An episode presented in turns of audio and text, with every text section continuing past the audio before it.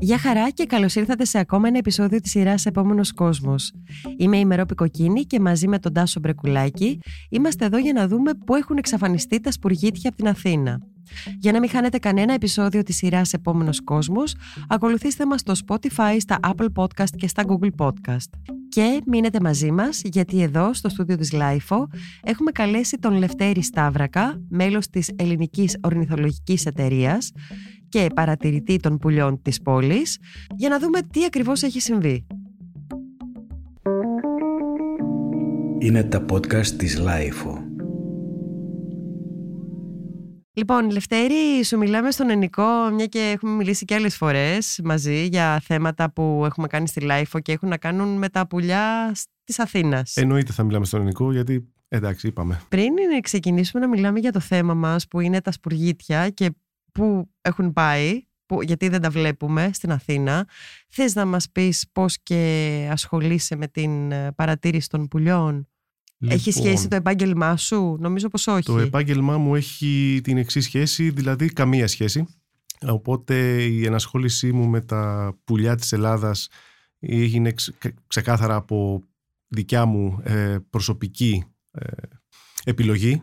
Πριν από πολλά χρόνια, τη δεκαετία του 90 ουσιαστικά, όταν ήμουν ακόμα φοιτητής, ε, αποφάσισα, είναι σαν να λέμε απλά μου ήρθε κατά κούτελο, ότι θέλω να ασχοληθώ με την άγρια φύση της Ελλάδας και προσπαθούσα να δω πώς μπορούσα να ασχοληθώ πιο ενεργά, δηλαδή τι θα μπορούσε να μου ανοίξει τους ορίζοντες πιο εύκολα, γιατί είναι ένα θέμα τώρα πώς θα παρατηρήσεις τα ζώα και τα πουλιά και οτιδήποτε στη φύση.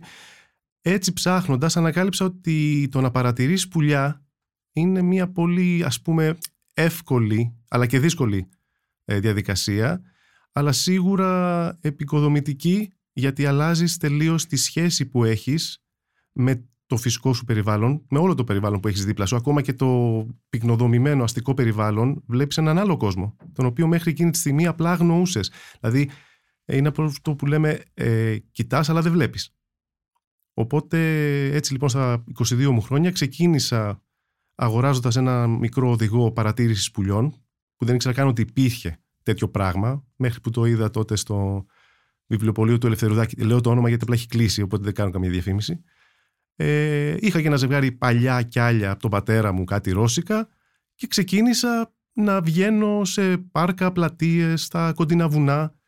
Και εκεί ουσιαστικά ανακάλυψα έναν τελείως διαφορετικό κόσμο που ζούσε παράλληλα με το δικό μας. Και από τότε δεν έχω σταματήσει να επισκέφτομαι αυτόν τον κόσμο και μερικές φορές να μένω περισσότερο σε αυτόν τον κόσμο ακόμα και αν είμαι φαινομενικά στο δικό μας κόσμο. Και πραγματικά έχει αλλάξει η ζωή μου. Έχει αλλάξει η ζωή μου το πώς βλέπω τον κόσμο μας, πώς βλέπω τις γειτονιές, τα πάντα, το τι συμβαίνει και πώς ερμηνεύεις πράγματα τα οποία για κάποιους είναι ανεξήγητα ή είναι κυμαίνονται στο, στη σφαίρα της φαντασίας. Αλλά υπάρχουν πραγματικά δίπλα μας. Βέβαια και η παρατήρηση των πουλιών είναι ε, παρατήρηση της άγριας φύσης μέσα στην πόλη, έτσι, δεν είναι... Ναι, εννοείται όχι μόνο μέσα στην πόλη, αλλά ζώντας μέσα στην Ε, πόλη, βέβαια. αναγκαστικά η μεγαλύτερη, ο μεγαλύτερος χρόνος που περνάς της καθημερινότητάς σου, εφόσον δουλεύεις μέσα στην πόλη, είναι να παρατηρείς ακόμα και σαν ε, δευτερεύουσα διαδικασία. Δηλαδή είμαι στο αυτοκίνητο για παράδειγμα, πηγμένο στη Μιχαλακοπούλου. Είναι Απρίλιος. Ενώ άλλοι απλά θα ακούγανε ραδιόφωνο, εγώ αν ακούσω ένα, ας πούμε, ακόμα και αηδόνι, γιατί υπάρχουν και αηδόνια την άνοιξη που περνάνε από την Αθήνα μέσα, έχει τύχει να έχω κατεβάσει το παράθυρο και αντί να κάθομαι και να γκρινιάζω, να κορνάρω, να βρίζω με τους γύρω, να ακούω το αηδόνι που προσπαθεί ταλέπορο τραγουδώντας να διαλαλήσει την παρουσία του κα, καθοδόν για τους τρόπους αναπαραγωγής του. Μιλάμε για μια νησίδα μέσα στη Μιχαλακοπούλου τώρα. Και όμως εκεί κάθεται ένα αηδόνι που αποφάσισε να ξεκουραστεί γιατί απλά ήταν- βρέθηκε εκεί αυτός ο θάμνος. Αυτό λοιπόν, αν το πει σε κάποιον, θα σου πει: «Α, Εντάξει, με κοροϊδεύεις τώρα. Δεν υπάρχουν αηδόνια στη Μιχαλακοπούλου. Τώρα τι μου λες, μόνος σπουργίτια έχει και περιστέρια. Έτσι ήμουνα κι εγώ, αλλά πλέον δεν είμαι, γιατί ξέρω ότι έχουμε πολλά περισσότερα είδη από τα σπουργίτια και τα περιστέρια. Σπουργίτια υπάρχουν. Σπουργίτια υπάρχουν. Τώρα, αν υπάρχουν περισσότερα ή λιγότερα από ό,τι υπήρχαν, είναι μια δύσκολη ερώτηση. Γιατί στην Ελλάδα, όπως ξέρετε, η μόνη σχέση που είχαμε μέχρι πρώτη, μέχρι τις πριν 10-20 χρόνια με τα πουλιά, ήταν πώς θα τα παγιδεύσουμε και πώς θα τα φάμε. Ναι. Ευτυχώς αυτό δεν είναι τόσο έντονο, τουλάχιστον μέσα στην Αθήνα. Ε, οπότε αρχίζουμε και έχουμε μια γνώση του τι γίνεται και βλέπουμε μάλιστα και μια μεταβολή πληθυσμών και στα σπουργίτια εννοείται, αλλά και σε άλλα είδη. Κάποια αυξάνονται, κάποια μειώνονται, κάποια εξαφανίζονται, κάποια εμφανίζονται. Είναι μια δυναμική διαδικασία η οποία με τα χρόνια βλέπεις ε, το τι γίνεται και πώς μπορούν τα πράγματα να αλλάξουν. Ε, μιλάμε άρδιν. Δεν, έχει, δεν υπάρχει καμία σταθερά. Το μόνο σταθερό πράγμα είναι ότι δεν υπάρχει καμία σταθερά. Και κατά κύριο λόγο φταίμε εμείς. Ναι. Εννοείται. Να πούμε ότι η αφορμή για να σε καλέσουμε σήμερα είναι, ήταν μια, μια είδηση που είδαμε ότι ε, βάσει μιας μελέτης επιστημόνων που ασχολούνται με την ορνηθολογία ε, είδαμε ότι έχουν μειωθεί πάρα πολύ οι πληθυσμοί των πουλιών στην Ευρώπη. Ναι, ε, μάλιστα έχουν, από τη, δηλαδή έχουν, ε, ε, λέει υπάρχουν 247 εκατομμύρια λιγότερα σπουργίτια σε σχέση με το 1980. Ναι. Και επίσης ότι ε, ένα στα έξι πτηνά, ε, δηλαδή μιλάμε για 600 εκατομμύρια πουλιά αναπαραγωγής συνολικά, έχουν εξαφανιστεί σε λιγότερο από τέσσερις δεκαετίες. Το σπουργίτι όμως είναι ένα πουλί που ήταν πολύ συνηθισμένο και ακόμα και σήμερα είναι δηλαδή, αλλά έχουν μειωθεί πάρα πολύ οι πληθυσμοί του. Αυτό ε, για την Ευρώπη ξέρουμε, για την Ελλάδα το διαπιστώνουμε, από, βλέπουμε ότι δεν υπάρχουν πολλά Λοιπόν, σπουργίτια γύρω μας. Διαπιστώνουμε ότι δεν έχουμε πολλά σπουργίτια γύρω μας μέσα στις πόλεις. Ε, Ευτυχώς η κατάσταση, αν πας σε κάποια άλλα αστικά κέντρα ή ακόμα και χωριά ή και χωράφια, δεν είναι τόσο δραματική όσο είναι στις χώρες, ας πούμε, τις ανε... τις δυτικές. Ναι. Η μεγάλη διαφορά εκεί είναι στο, τουλάχιστον όσον αφορά τα αγροτικά οικοσυστήματα, ότι τα δικά μας συστήματα είναι ακόμα σε πολύ καλύτερη κατάσταση από ότι είναι, ας πούμε, οι γεωργικές εκτάσεις της Ολλανδίας, του Βέλγιου, Ναι. της Γαλλίας. Εκεί είναι πραγματικά γίνεται μια απόλυτη καταστροφή με τις μονοκαλλιέργειες, την εντατική χρήση όλων αυτών των χημικών, ε, τους νέους σύγχρονους τρόπους καλλιέργειας που δεν μένει τίποτα χαμένο, γιατί ουσιαστικά πολλά είδη πουλιών, αγροτικά είδη, ε, εξαρτώνταν, ειδικά το φθινόπωρο, από, τις, ε, από αυτά τα leftovers που λέμε. Ό,τι είχε μείνει, που τα αφήναν στην άκρη και τρώγανε και Ναι, μπορούσαν ναι, να ναι. τραφούν. Αυτά δεν υπάρχουν πια. Στην Ελλάδα ευτυχώς έχουμε ακόμα παραδοσιακούς τρόπους καλλιέργειας, όχι παντού βέβαια, αλλά υπάρχουν ακόμα και δεν έχουμε δει κάποια φοβερά αισθητή μείωση. Όχι μόνο στα σπουργίτια, αλλά και σε όλα τα άλλα αγροτικά. Όμως για την πόλη. Στην πόλη, λοιπόν, έχουμε το εξής οξύμορο, ένα πουλί που σχετίζεται αποκλειστικά με τον άνθρωπο, γιατί το σπουργίτι δεν είναι ένα πουλί, ας πούμε, που μπορούμε να το δούμε και σε άγρια οικοσυστήματα. Δηλαδή, αν πας στον Παρνασσό, ας πούμε, μέσα στο δάσος, το ελατόδασο, δεν θα δεις σπουργίτι. Θα δεις σπουργίτι στην Αράχοβα. Θα Ναι. δεις σπουργίτι σε ένα χωριό. Θα δεις σπουργίτι ενδεχομένως και στα χιονοδρομικά κέντρα. Παράδειγμα. Είναι κοντά στον άνθρωπο, δηλαδή. Πάντα είναι κοντά στον άνθρωπο. Με ελάχιστες εξαιρέσεις, τουλάχιστον και στην Ελλάδα. Αυτό ισχύει. Οπότε είναι πολύ περίεργο ένα είδος το οποίο έχει συμβιώσει και έχει εκμεταλλευτεί ουσιαστικά την παρουσία του ανθρώπου για χιλιετίες τώρα, ε, να παρουσιάζει μια τόσο τραγική μείωση μέσα σε 40 χρόνια. Μιλάμε για 60% μείωση. ε. Ναι, βασικά η μεγάλη μείωση έγινε ανάμεσα, τουλάχιστον για τη Βρετανία, γιατί οι Βρετανοί έχουν πολύ καλύτερα δεδομένα από όλους τους άλλους Ευρωπαίους, διότι οι Βρετανοί έχουν μια άλλη σχέση με τα πουλιά. Ε, είναι γνωστό ότι οι περισσότεροι παρατηρητές πουλιών της Ευρώπης βρίσκονται στη Βρετανία, οι πιο φανατικοί. Όπως επίσης το να ταΐζεις πουλιά στον κήπο σου, επειδή ως γνωστό στη Βρετανία έχουν πολύ περισσότεροι άνθρωποι κήπους από ό,τι έχουμε εμείς, ας πούμε, στην Αθήνα. Είναι μια δραστηριότητα, όχι απλά μια εξαίρεση. Όλοι έχουν μια ταΐστρα στον κήπο και όλοι προσπαθούν να προσφέρουν το καλύτερο στα πουλιά. Παρόλα αυτά, τα σπουργίτια εκεί, ειδικά Λονδίνο και σε κάποιες άλλες αστικές περιοχές, παρουσίασαν μια μείωση σε δε- λιγότερο από 15 χρόνια ε, γύρω στο 60%. Και κανείς δεν ήξερε το γιατί. Αυτό ήταν το χειρότερο. Ότι παρότι ξέρουμε τα σπουργίτια, τα μελετούν τα σπουργίτια, ξέρουν, ακόμα δεν έχουν καταλήξει στην ακριβή ή στις ακριβείς αιτίες μείωσης. Υπάρχουν πολλοί υποψήφοι, προφανώς, αλλά ακόμα είναι όλα υποθέσεις. Ναι. Περίπου τι, ποιοι είναι οι λόγοι, Τι; να μας πεις. Λοιπόν, ξεκίνησε με την ε, κυκλοφοριακή, με την ε, μη- ρύπανση της ατμόσφαιρας. Υπήρχε μια θεωρία στις αρχές του 2000 ότι η αμόλυβδη βενζίνη, ο- τα διάφορα πρόσθετα που βάζανε δημιουργούσαν ε, συνθήκες έτσι ώστε να εξαφανίζεται η τροφή, τα έντομα κυρίως, όχι τόσο τα, τα ίδια τα σπουργίτια, αλλά όταν δεν μπορείς να βρεις τροφή υπάρχει πρόβλημα. Όμως αυτό επειδή αλλάξαν και τα δεδομένα δεν είναι τόσο διαδεδομένη θεωρία. Μια άλλη θεωρία ήταν ότι ακριβώς επειδή εξαφανίστηκαν για διάφορους λόγους τα έντομα, τα σπουργίτια δεν μπορούσαν πια να, τραφ, να θρέψουν τα μικρά, γιατί εδώ να αναφέρουμε ότι ουσιαστικά τα σπουργίτια είναι παφάγα. Το χειμώνα, το φθινόπωρο ή οποιαδήποτε στιγμή βρουν διαθέσιμη τροφή όπως είναι οι σπόροι, τα ψίχουλα που πετάμε, οτιδήποτε άλλο είναι ανθρώπινο, θα το φάνε. Όμως, όταν ε, βρίσκονται στη διαδικασία της αναπαραγωγής και έχουν βγει τα μικρά, όλα τα πουλιά χρειάζονται ε, πρωτεΐνη να ταΐσουν για να μεγαλώσουν τα μικρά γρήγορα. Οπότε εκεί χρειάζονται έντομα. Δηλαδή πολύ δύσκολα το, ο νεοσός θα μεγαλώσει γρήγορα τρώγοντας απλά σπόρια. Θέλει το έντομο. Οπότε αν έχεις μεγάλη μείωση των εντόμων σε μια περιοχή, ουσιαστικά οι νεοσοί θα πεινάσουν, θα πεθάνουν της πείνας. Όμως, ε, και εκεί υπάρχει αυτό το αλλά, έγιναν ειδικές δράσεις συμπληρωματικού ταΐσματος σε συγκεκριμένες απικίες στην Αγγλία, όπου ταΐζανε με έντομα για να έχουν καλύτερη επιτυχία. Και όντως υπήρχε μεγαλύτερη αναπαραγωγική επιτυχία, όπως το λέμε. Δηλαδή, περισσότεροι νεοσύ κατάφεραν και φτερώθηκαν, βγάλαν τα φτερά και πέταξαν.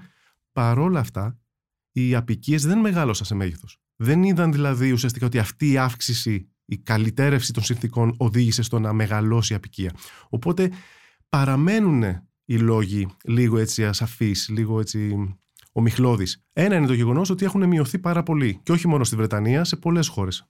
Πάντως και εδώ παρατηρώντας ε, στην Αθήνα δεν βλέπουμε και τόσο συχνά σπουργίτια που ήταν ένα από τα πιο συνηθισμένα αστικά ναι, πουλιά. Η έτσι. αλήθεια είναι ότι υπάρχουν, αλλά δεν μπορείς να πεις ότι με το που θα πετάξεις ένα ψυχουλάκι ότι θα έρθουν 15 σπουργίτια. Ο, γνωσ... θα ο έρθουν γνωστός λίγα. κλέφτης, έτσι. Ο γνωστός κλέφτης. Βλέπεις μεμονωμένα άτομα, μικρές ομάδες. Σίγουρα λείπουν ε, οι μεγάλες ομάδες που ενδεχομένως βλέπαμε παλαιότερα.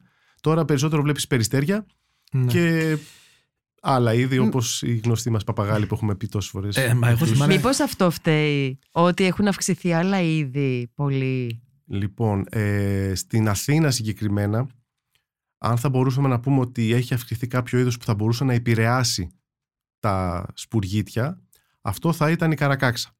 Γιατί, Γιατί η καρακάξα είναι ένα είδος πανφάγο, με τη, δηλαδή μπορεί να φάει τα πάντα. Όταν λέμε τα πάντα, τα πάντα. Όμως, ε, αν βρει κάποια φωλιά με νεοσούσι και αυγά, δεν θα πει όχι στο να φάει.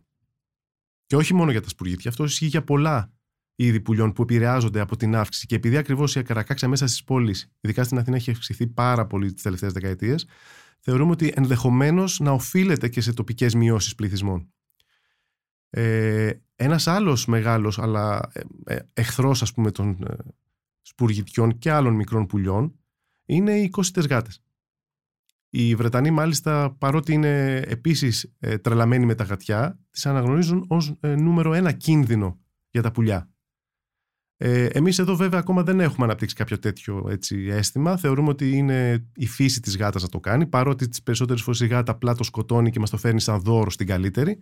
Ε, και δεν μιλάω για τις αδέσποτες γάτες που τρέφονται, μιλάω για τις οικόσιτες γάτες που τις αφήνουν να αλυτεύσουν και να κάνουν τη, αυτά που τους προστάζει η φύση, χωρίς βέβαια να τις στηρώνουν, γιατί αυτό είναι ενάντια στη φύση. Οπότε έχουμε αυτό το παρανοϊκό, ότι μία να κάνει ό,τι θέλει η φύση, μία να μην κάνει ό,τι θέλει η φύση. Εν πάση περιπτώσει, η γάτα πάντως αναγνωρίζεται ως ένα νούμερο ένα εχθρός. Είναι ο νούμερο ένα εχθρός για τα πουλιά μέσα στις πόλεις. Πριν πούμε κι άλλο για το δούμε έτσι κι άλλα πράγματα και ε, προσπαθήσουμε να καταλάβουμε γιατί βλέπουμε λιγότερα σπουργίτια. Θέλεις να μας πεις πληροφορίες για αυτό το είδος; Υπάρχουν Λοιπόν. πολλά είδη σπουργίτη, Ωραία, ας πούμε καταρχάς σπουργιτιού. τα σπουργίτια στην Ελλάδα, τα αυθεντικά ας πούμε σπουργίτια, είναι τέσσερα είδη. Το πιο κοινό και το πιο γνωστό είναι βέβαια ο σπιτοσπουργίτης. Αυτό το σπουργίτι που βλέπουμε μέσα στις πόλεις είναι ουσιαστικά ε, το πιο εύκολα αναγνωρίσιμο είδος. Συχνά οτιδήποτε μικρό που περπατάει κάτω είναι σπουργίτι για τους μη ε, παρατηρητές πουλιών. Ε, και είναι και φυσικά το πιο έτσι πολυάριθμο. Υπάρχουν όμως και άλλα τρία είδη που έχουμε στην Ελλάδα. Το δεύτερο πιο κοινό ας πούμε είναι ο δεντροσπουργίτης. Μοιάζει πολύ με το σπιτοσπουργίτη αλλά ε, προτιμάει πιο αγροτικές εκτάσεις. Ε, το βρίσκουμε σε, κα- και σε κάποια προάστια ας πούμε της Αθήνας. Ακόμα και στο Παρκοτρίτσι έχει. Γιατί ουσιαστικά μέσα στο Παρκοτρίτσι έχουμε πολλές ε, αγροτικές εκτάσεις. Τους ελαιώνες, ε, τις φυστικές κτλ. Το τρίτο είδος, και μάλιστα είναι το μοναδικό είδος που μεταναστεύει, γιατί ω συνήθως λέμε ότι τα σπουργίτια είναι μόνιμα, δηλαδή δεν θα κουνηθούν. Όμως υπάρχει ένα είδος, ο χωραφοσπουργίτη, ο οποίος φτάνει στην Αφρική το χειμώνα και επιστρέφει από την Αφρική κάθε άνοιξη. Τεράστιες ομάδες, μπορεί να είναι εκατοντάδες χιλιάδες πουλιά, να τα δούμε σε περιοχές όπως είναι οι οριζόνες του Σπερχιού. Αυτά τα μικροσκοπικά πουλάκια ταξιδεύουν μέχρι την Αφρική και γυρνάνε Ε, πίσω. Φυσικά.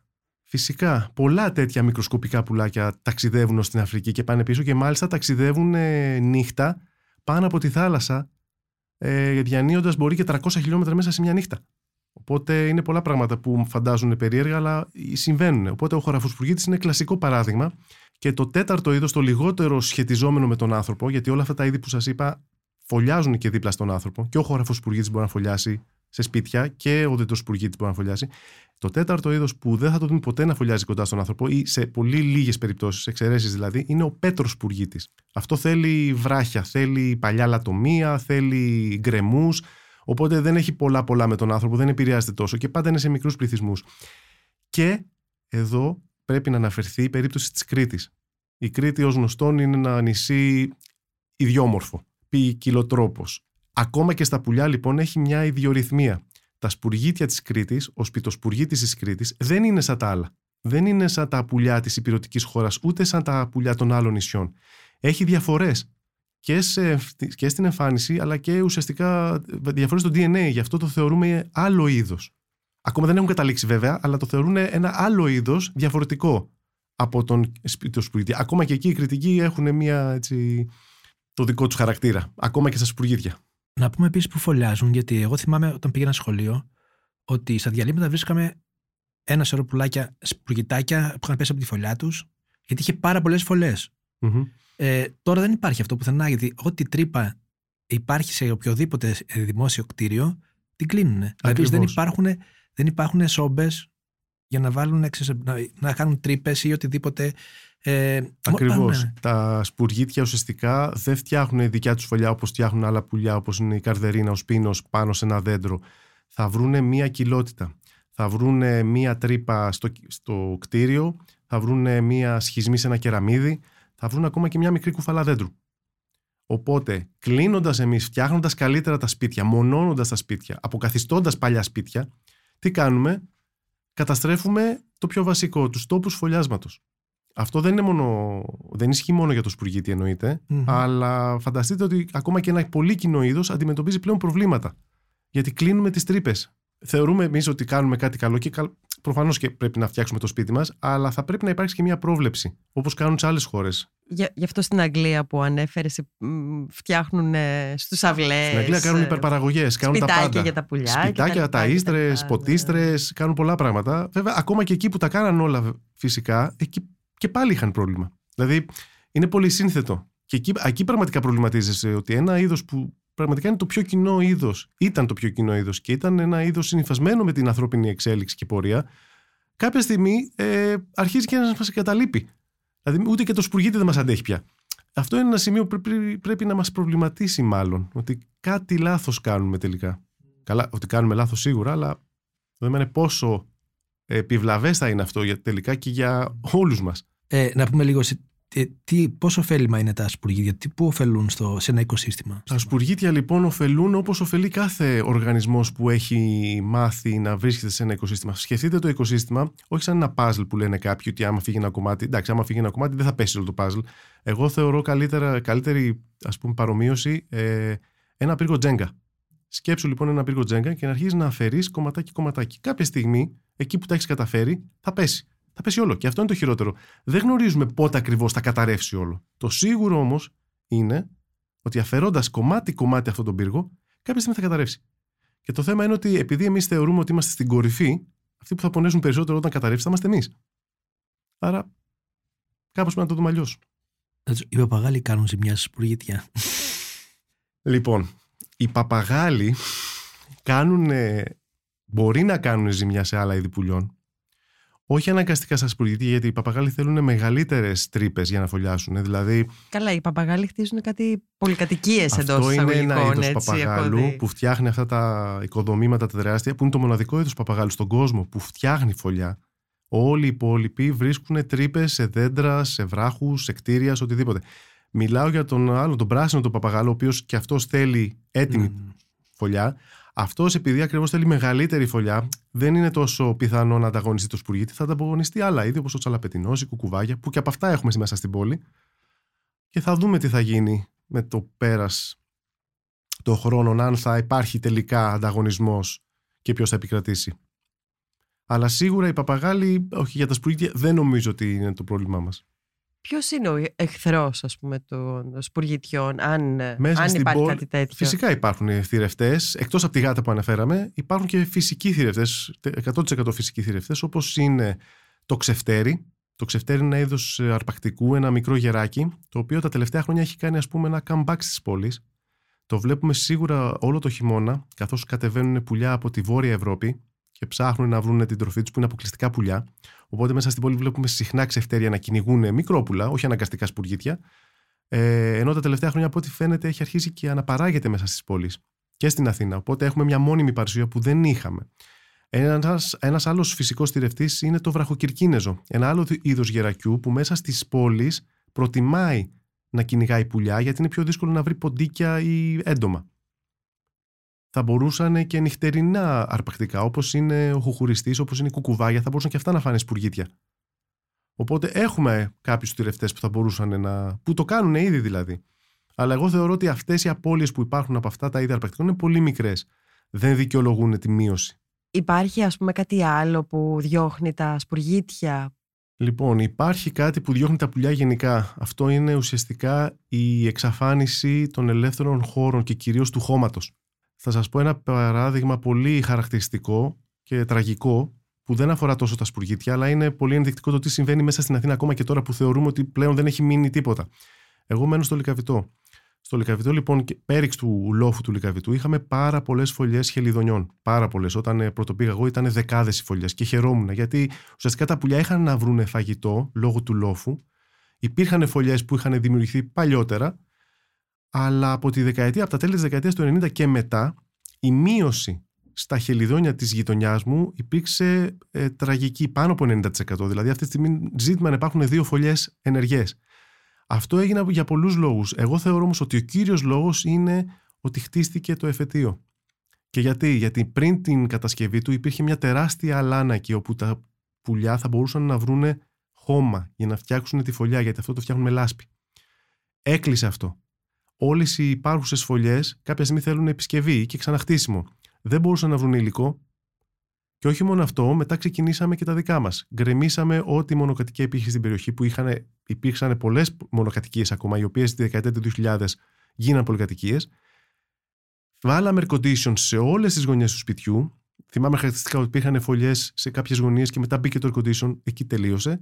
Γκρεμίσαμε κάποιες φωλιές γιατί βάψαμε την πολυκατοικία, δεν μας άρεσαν οι κουτσουλιές, ενώ υπάρχουν τρόποι. Μπορείς να βάλεις κάτι. Όπως είχαν βάλει κάποιοι γείτονες, είχαν βάλει ένα πεζουλάκι από κάτω. Α, για Μια πες μας. κατασκευή. Μπορείς να βάλεις, άμα σε ενοχλούν οι κουτσουλιές που βγάζουν τα, οι φωλιές των χελιδονιών, που βγάζουν, είναι λογικό. Καθαρίζουν το σπιτικό τους, όπως και εμείς καθαρίζουμε το σπιτικό μας και πολλές φορές τα πετάμε απ' έξω, αρκεί να είναι καθαρό το σπίτι μας, έτσι θα κάνουν και τα πουλιά. Υπάρχουν, μπορείς να φτιάξεις μια ξύλινη κατασκευή με μια γωνιά από κάτω ακριβώς για να πέφτουν εκεί. Είναι πανεύκολο. Το κάνανε στη γειτονιά. Αλλά το ένα έφερε το άλλο και αυτή τη στιγμή, όταν έρχεται η άνοιξη, ε, πραγματικά ζήτημα να δεις ένα-δύο ζευγάρια πια που ανθίστανται, ακόμα και μέσα στην Αλεξάνδρα. Υπάρχουν δύο ζευγάρια ακόμα που παλεύουν εκεί τα κακόμοιρα. Δεν ξέρω για πόσο, γιατί άμα γκρεμιστούν και αυτόν οι φωλιές, δεν θα μπορούσαν να τους ξαναχτίσουν. Οπότε αυτό είναι το μεγάλο πρόβλημα στην Αθήνα. Η έλλειψη ελεύθερων χώρων. Και ακόμα και τώρα που συζητάμε, κάποιοι ελεύθεροι χώροι ε, καταλαμβάνονται. Στη γειτονιά μας, ακόμα και τώρα, που λες δεν φτάνει, δεν δε, δεν πάει άλλο. Και όμως, από ό,τι φαίνεται, πάει κι άλλο. Μέχρι να τα χτίσουμε όλα, να μην μείνει τίποτα και να λέμε μετά ποιότητα ζωής που είναι. Ξέρω εγώ, μάλλον χτίζουμε κι αυτοί, δεν ξέρω. Γίνεται κάποιο είδους καταγραφή του τι συμβαίνει με τα διάφορα είδη. Τώρα μιλάμε για την Αθήνα. Αν πω κατά πόσο μειώνονται οι πληθυσμοί, τι συμβαίνει, π- ποια νέα είδη εμφανίζονται, όλα αυτά που μας λες. Καταγραφές γίνονται εδώ και αρκετά χρόνια, αλλά κυρίως μέσω διαφόρων ε, προγραμμάτων που έχει κάνει και η ορνηθολογική. Υπάρχει ένα πρόγραμμα που ακόμα τρέχει και θα τρέχει για πολλά χρόνια, δηλαδή δεν θα σταματήσει ποτέ. Είναι το πρόγραμμα καταγραφής των κοινών πουλιών. Αυτό είναι πολύ σημαντικό γιατί δεν πάμε σε βιότοπους που θα ψάξουμε τα σπάνια, γι' αυτό και λέγεται πρόγραμμα καταγραφής κοινών πουλιών. Είναι ξεκάθαρα για περιοχές αγροτικές, ημιαστικές και αστικές. Οπότε εκεί ε, μπορεί ο καθένας να συμμετάσχει, δεν χρειάζεται. Με ένα μικρό σεμινάριο θέλει και μπορείς να βοηθήσεις ενεργά καταγράφοντας τους πληθυσμούς της γειτονιάς, ας πούμε, με κάποιο συγκεκριμένο πρωτόκολλο και να βοηθήσεις σε καταγραφές όπως έγιναν αυτές του Άτλαντα. Όπως επίσης υπάρχουν και πλέον βάσεις δεδομένων ηλεκτρονικές, όπως το eBird, που είναι ένα από τα πιο γνωστά παγκοσμίως, όπου κάθε ένας μπορεί μέσα απλά να καταγράψει και ένα σπουργίτη. Αυτό βοηθάει. Ακόμα και αν λες, ένα σπουργίτη έγραψα. Ναι, έγραψες ένα σπουργίτη, αλλά το έγραψες σήμερα. Σε πέντε χρόνια, αν θα πάει κάποιος και θα γράψει 15 σπουργίτια και ούτω καθεξής, θα φανεί κάποιο, κάποια τάση. Οπότε, όσοι περισσότεροι συμμετέχουμε σε αυτά τα προγράμματα, τόσο καλύτερα δεδομένα δίνουμε για το μέλλον. Δεν είναι αναγκαστικά ότι πρέπει τώρα να βγάλουμε ένα αποτέλεσμα. Συμμετέχουν ε, οι πολίτες, οι Αθηναίοι σε τέτοιου είδους προγράμματα; Συμμετέχουν, όχι στο βαθμό που θα θέλαμε, αλλά σίγουρα σε πολύ μεγαλύτερο βαθμό από ό,τι συμμετείχαν πριν από 20 χρόνια. Ε, όλο ένα και περισσότεροι και σε αυτό έχει βοηθήσει και όλα η ψηφιακή φωτογράφηση, η εύκολη πλέον ε, φωτογράφηση ακόμα και άγρων πουλιών με τις ψηφιακές μηχανές. Έτσι έχει βοηθήσει πάρα πολύ στον κόσμο να μπει σε αυτή τη διαδικασία. Ακόμα και αν δεν είναι παρατηρητές πουλιών, δεν ξέρουν να τα ξεχωρίζουν, σίγουρα τα φωτογραφίζουν και ρωτάνε μετά κάποιους πιο έμπειρους: Ρε παιδιά, τι έβγαλα, τι είναι αυτό, για πείτε μου. Το ένα φέρνει το άλλο και αρχίζουν και μπαίνουν πιο ένεργα στο παιχνίδι από μια απλή φωτογράφηση. Οπότε ε, έχει αυξηθεί πάρα πολύ ο αριθμός. Όταν ξεκίνησα εγώ, ήμασταν μετρημένοι στα δάχτυλα. Τώρα πια εντάξει, έχουμε ξεφύγει. Είμαστε μέσα στην ε, Αθήνα, είμαστε εκατοντάδες. Μπορούμε να είμαστε και χιλιάδες. Τουλάχιστον η ενεργή είναι πάρα πολύ, πολύ περισσότερο από ό,τι ήμασταν το 90. Ε, και ελπίζω όσο περνάνε τα χρόνια να είμαστε ακόμα και περισσότεροι και να έχουμε μια έτσι, καλύτερη συμπεριφορά προς τα πουλιά και γενικά το περιβάλλον της ε, Αθήνας και όχι μόνο. Τι άλλο μπορούμε να κάνουμε για να διασφαλίσουμε ότι θα εξακολουθήσουν να υπάρχουν τα σπουργίτια. Όσοι έχουμε έστω και μία αυλή με λίγο χώμα, ας πούμε, μπορούμε να φτιάξουμε μια ταΐστρα. Υπάρχουν και οδηγίες στο διαδίκτυο πλέον πώς να βρεις τα πάντα και πώς θα φτιάξεις και μια ταΐστρα ασφαλή για να μην αποτελέσει ουσιαστικά δόλωμα για να τρώνε οι γάτες της γειτονιάς ή η καρακάξα της γειτονιάς. Οπότε μια ταΐστρα το χειμώνα κυρίως, γιατί τότε χρειάζονται περισσότερο το φαγητό που κάνει το κρύο, μια ποτίστρα το καλοκαίρι, που είναι εξίσου πολύ σημαντικό στην Αθήνα. Το είδαμε και φέτος, τον Αύγουστο. Το ζήσαμε. Τεχνητές φωλιές. Υπάρχουν τεχνητές φωλιές και για σπουργίτια και για διάφορα άλλα είδη, όπως και για τα χελιδόνια, ε, που μπορείς να φτιάξεις ακόμα και στο διαμέρισμά σου. Δεν χρειάζεται να είσαι σε μονοκατοικία. Ε, φυσικά να απέχεις από δραστηριότητες που προκαλούν κακό στα πουλιά. Δεν είναι μυστικό ότι πριν από 30 χρόνια, πριν την έλευση των video games, ε, ο μόνος διασκέδαση που είχαν πολλά παιδιά ήταν να πάρουν το φλόμπερ και να εξασκηθούν πάνω σε ζωντανούς στόχους. Ε, αυτό ευτυχώς έχει αλλάξει τουλάχιστον μέσα στις πόλεις. Δηλαδή δεν ασχολούνται τόσο πολύ με τους ζωντανούς στόχους, αλλά περισσότερο με τους στόχους στην οθόνη. Καλός ή κακός έχουν παρατήσει τα φλόμπερ και έχουν πιάσει το... τα παιχνίδια. Γενικά να έχουμε στο νου μας ότι η πόλη μας, ακόμα και αυτή έτσι, η τσιμεντούπολη που βρισκόμαστε, έχει ακόμα πολλά είδη πουλιών και θα μπορούσε να έχει ακόμα περισσότερα στο χέρι μας είναι. Δεν είναι μόνο αποφάσεις κάποιων υψηλών πολιτικών. Ε, είναι πράγματα που μπορούμε να κάνουμε στη γειτονιά μας. Να ρωτήσω κάτι, μιας και είπες για τάισμα. Τελικά είναι καλό να ταΐζει στα πουλιά ή όχι, γιατί δεν... Ε, ας πούμε για κάποια είδη όπως είναι τα περιστέρια που υπάρχει υπερπληθυσμός. Γι' αυτό ε... και ανέφερα ότι καλό είναι να φτιάξουμε τα ίστρες σύμφωνα με οδηγίες για να δούμε τι, θα, τι πουλιά θα έρθουν. Το να πετάξω ψυχουλάκια σε ένα πεζοδρόμιο στην πλατεία, προφανώς και θα προσελκύσω μόνο τα, τα γύρω-γύρω περιστέρια, καμιά δεκαοχτούρα και ό,τι μείνει σε κανένα σπουργίτη. Αν φτιάξω όμως μια ταΐστρα που είναι φτιαγμένη έτσι ώστε να μην προσεγγίζουν μεγάλα είδη πουλιών, να έρχονται μόνο τα μικρά για να τραφούν τις στιγμές που χρειάζεται, τότε κάνω καλό. Δεν σημαίνει ότι θα τα ε, καταστήσουμε εξαρτημένα, ότι θα περιμένουν τη δόση τους, πότε θα έρθουν να φάνε ε, το σπόρο ή ακόμα και το σκουλίκι, γιατί υπάρχουν και τέτοιες ε, ταΐστρες, αλλά σίγουρα σε κάποιες δύσκολες φάσεις του χρόνου, όπως είναι μια βαρύ χειμωνιά, όπως είναι το καλοκαίρι με το νερό, καλό θα κάνει. Τουλάχιστον να αρχίσουμε να το βλέπουμε λίγο αλλιώς, ότι μπορούμε να βοηθήσουμε κι εμείς. Πότε κυλαϊδούν τα σπουργίτια, Πώς λέει και ο Δελιβοριάς. Ε, λοιπόν, τα σπουργίτια κελαϊδούν την άνοιξη όπως και η συντριπτική πλειοψηφία των πουλιών και λαϊδούν την εποχή της αναπαραγωγής. Και γιατί και λαϊδούν για να προσελκύσουν το τέρι τους. Άρα μόνο τα ασενικά θα κελαϊδίζουν. Βέβαια σε αυτό το σημείο να πούμε ότι το τραγούδι του σπουργητιού δεν μπορεί να το ξεχωρίσει εύκολα από τον απλό ήχο που βγάζουν μεταξύ τους όταν καλεί το ένα το άλλο, γιατί δεν έχει κάποια μελωδία. Δεν είναι μελωδικός ο τόνος του. Παρ' όλα αυτά, ακόμα και αυτή την εποχή, τα σπουργίτια, τα αρσενικά, θα κάτσουν σε μια έτσι εμφανή θέση και θα αρχίσουν να τραγουδούν, ας πούμε, δείχνοντας την πραμάτια τους και αποτρέποντας πιθανούς ε, αντίπαλους. Γιατί αυτός είναι διτός ο σκοπός του τραγουδιού. Δεν είναι μόνο να προσελκύσω τα θηλυκά, είναι να διώξω και τα γύρω-γύρω αρσενικά. Γι' αυτό μερικές φορές υπάρχουν και πουλιά που τραγουδάνε και το χειμώνα. Προσπαθώντας να διώξω όπως ο κοκκινολέμης αυτή την εποχή, τραγουδάνε παντού, αλλά δεν είναι για να προσελκύσουν, είναι για να αποθήσουν. Ευχαριστούμε πάρα πολύ, Λευτέρη. Εγώ ευχαριστώ. Ήταν ακόμα ένα επεισόδιο της σειράς Επόμενος Κόσμος. Μαζί με τον Τάσο Μπρακουλάκη και τον Λευτέρη Σταύρακα, μιλήσαμε για τα σπουργίτια και για τους λόγους για τους οποίους εξαφανίζονται από την Αθήνα. Για να μην χάνετε κανένα επεισόδιο της σειράς Επόμενος Κόσμος, ακολουθήστε μας στο Spotify, στα Apple Podcast και στα Google Podcast. Είναι τα podcast της Lifeo.